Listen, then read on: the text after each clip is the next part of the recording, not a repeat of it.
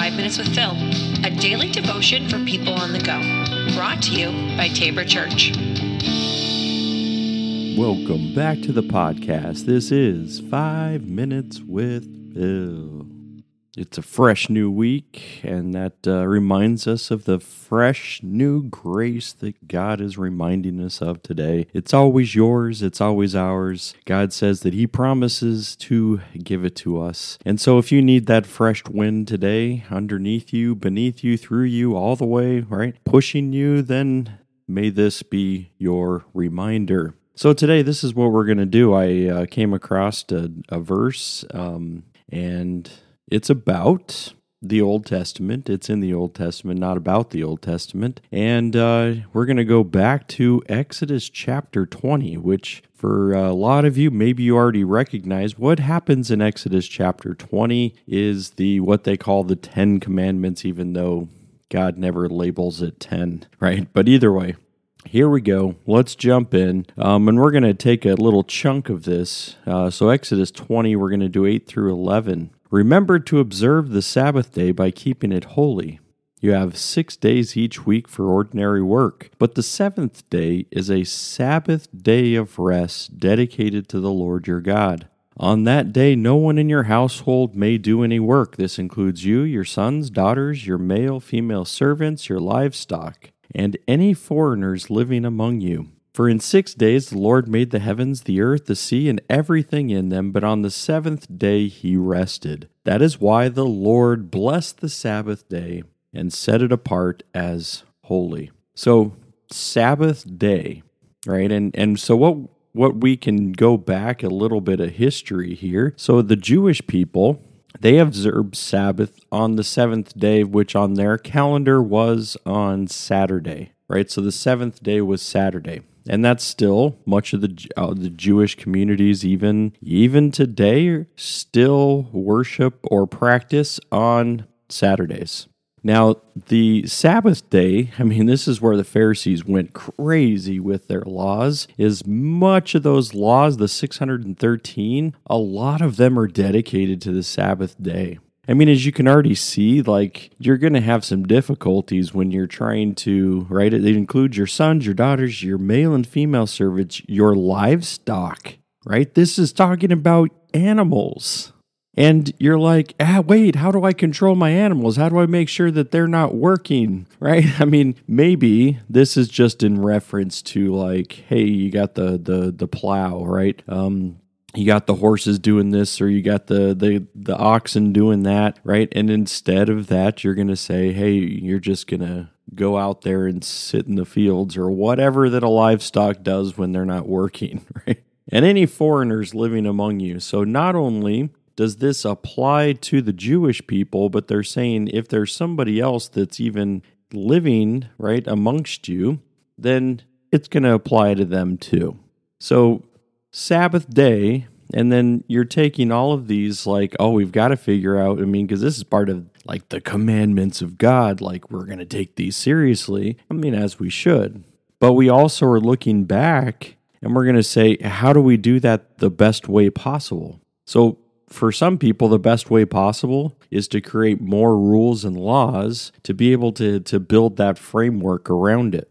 For them, that was the way of trying to be able to keep this commandment and to you know to to recognize God's in the midst of it.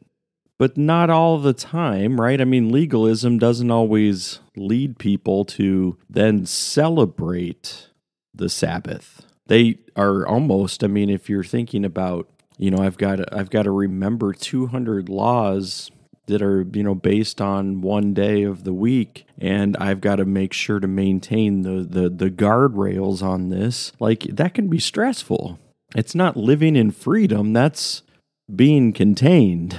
And you're so worried about trying to be able to, to live into it that you're not recognizing why it's there. And so we go even, you know, back to these some of these words in there, and they use, you know, two words in particular that are kind of talked about this this kind of rest. And you know, the first one is the one that sounds like you know Sabbath, and it's called Shabbat, right? Um, this word means like stop working right so if you think about somebody who's got a um, you know a clock in clock out job right? And when they clock in, they're so they're expected to be working, doing their job, and when they clock out, they can forget everything. They can leave it at the door. Now it doesn't I know it doesn't always happen that way. But if you're clocking in and you're clocking out, you're saying you're officially done when you clock out. The business, the company is not going to pay you anymore, so leave it at the door. It's kind of like that. This, you know, it's like stop working. The other word that they use is is uh, this nuach, and it means to dwell or settle. And this is not like the the same as just like stopping, but this has more connotation for rest. So if you can think about, you know, like um, you know, a vacation to somewhere comfortable, not where you're like I'm I still feel stressful on vacation. That's happened to me. But what I'm saying is like if you can imagine a place that, you know, there would be complete rest. Like you would be at a place that you didn't have to do or to work or to be able to, you know, like have this set agenda. Like you could just sit, just dwell, just settle. This is the example that I think God wants, you know, to be able to give to us today. Is that he's saying, are we recognizing our Sabbath as a time to rest? Dwell, settle. You know, and I think so many times, you know, when we often look at as as Christians and followers of Jesus that, you know, we've put our our Sabbath day on on Sunday, recognizing the the uh, the resurrection of Jesus, you know, happened on a Sunday. And so we've we've kind of turned our you know sights to the uh, to the Sunday Sabbath. Um, but here's the thing: the Sabbath is not a dedi- It's not dedicated. It has to be Saturday. It has to be Sunday because that's not the, the flow. I mean, it's it's not highlighted there in, in Exodus chapter 20. It doesn't say, hey, make sure you do this on a Saturday. No, they've said, oh, well, we're going to do the seventh day, and on our calendar, it's a Saturday. Well, depends on how you order your calendar, right? But this is where I think Jesus is going to help us. Because this, you know, as he talks about the Sabbath, he says the Sabbath was made for man and not man for the Sabbath. What is he saying? God knows that you and me are going to need rest. We have to have that break. And we should not have to be thinking twice about, you know what, like I'm going to use this time to glorify and praise God. Now, yes, we glorify God and praise God all throughout our lives. Absolutely. But there's a time that we should be resting in the promises of God, in the care of God, in the gifts of God, right? And that is the time of worship then.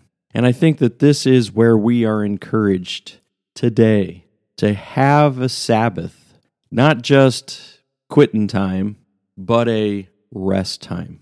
Get some rest, get a break, take your feet, put them up, meditate, think about God, pray, spend some time in that rest. All right, everybody, we're going to end there today. We'll be back again tomorrow with uh, with more five minutes from Phil. Take care.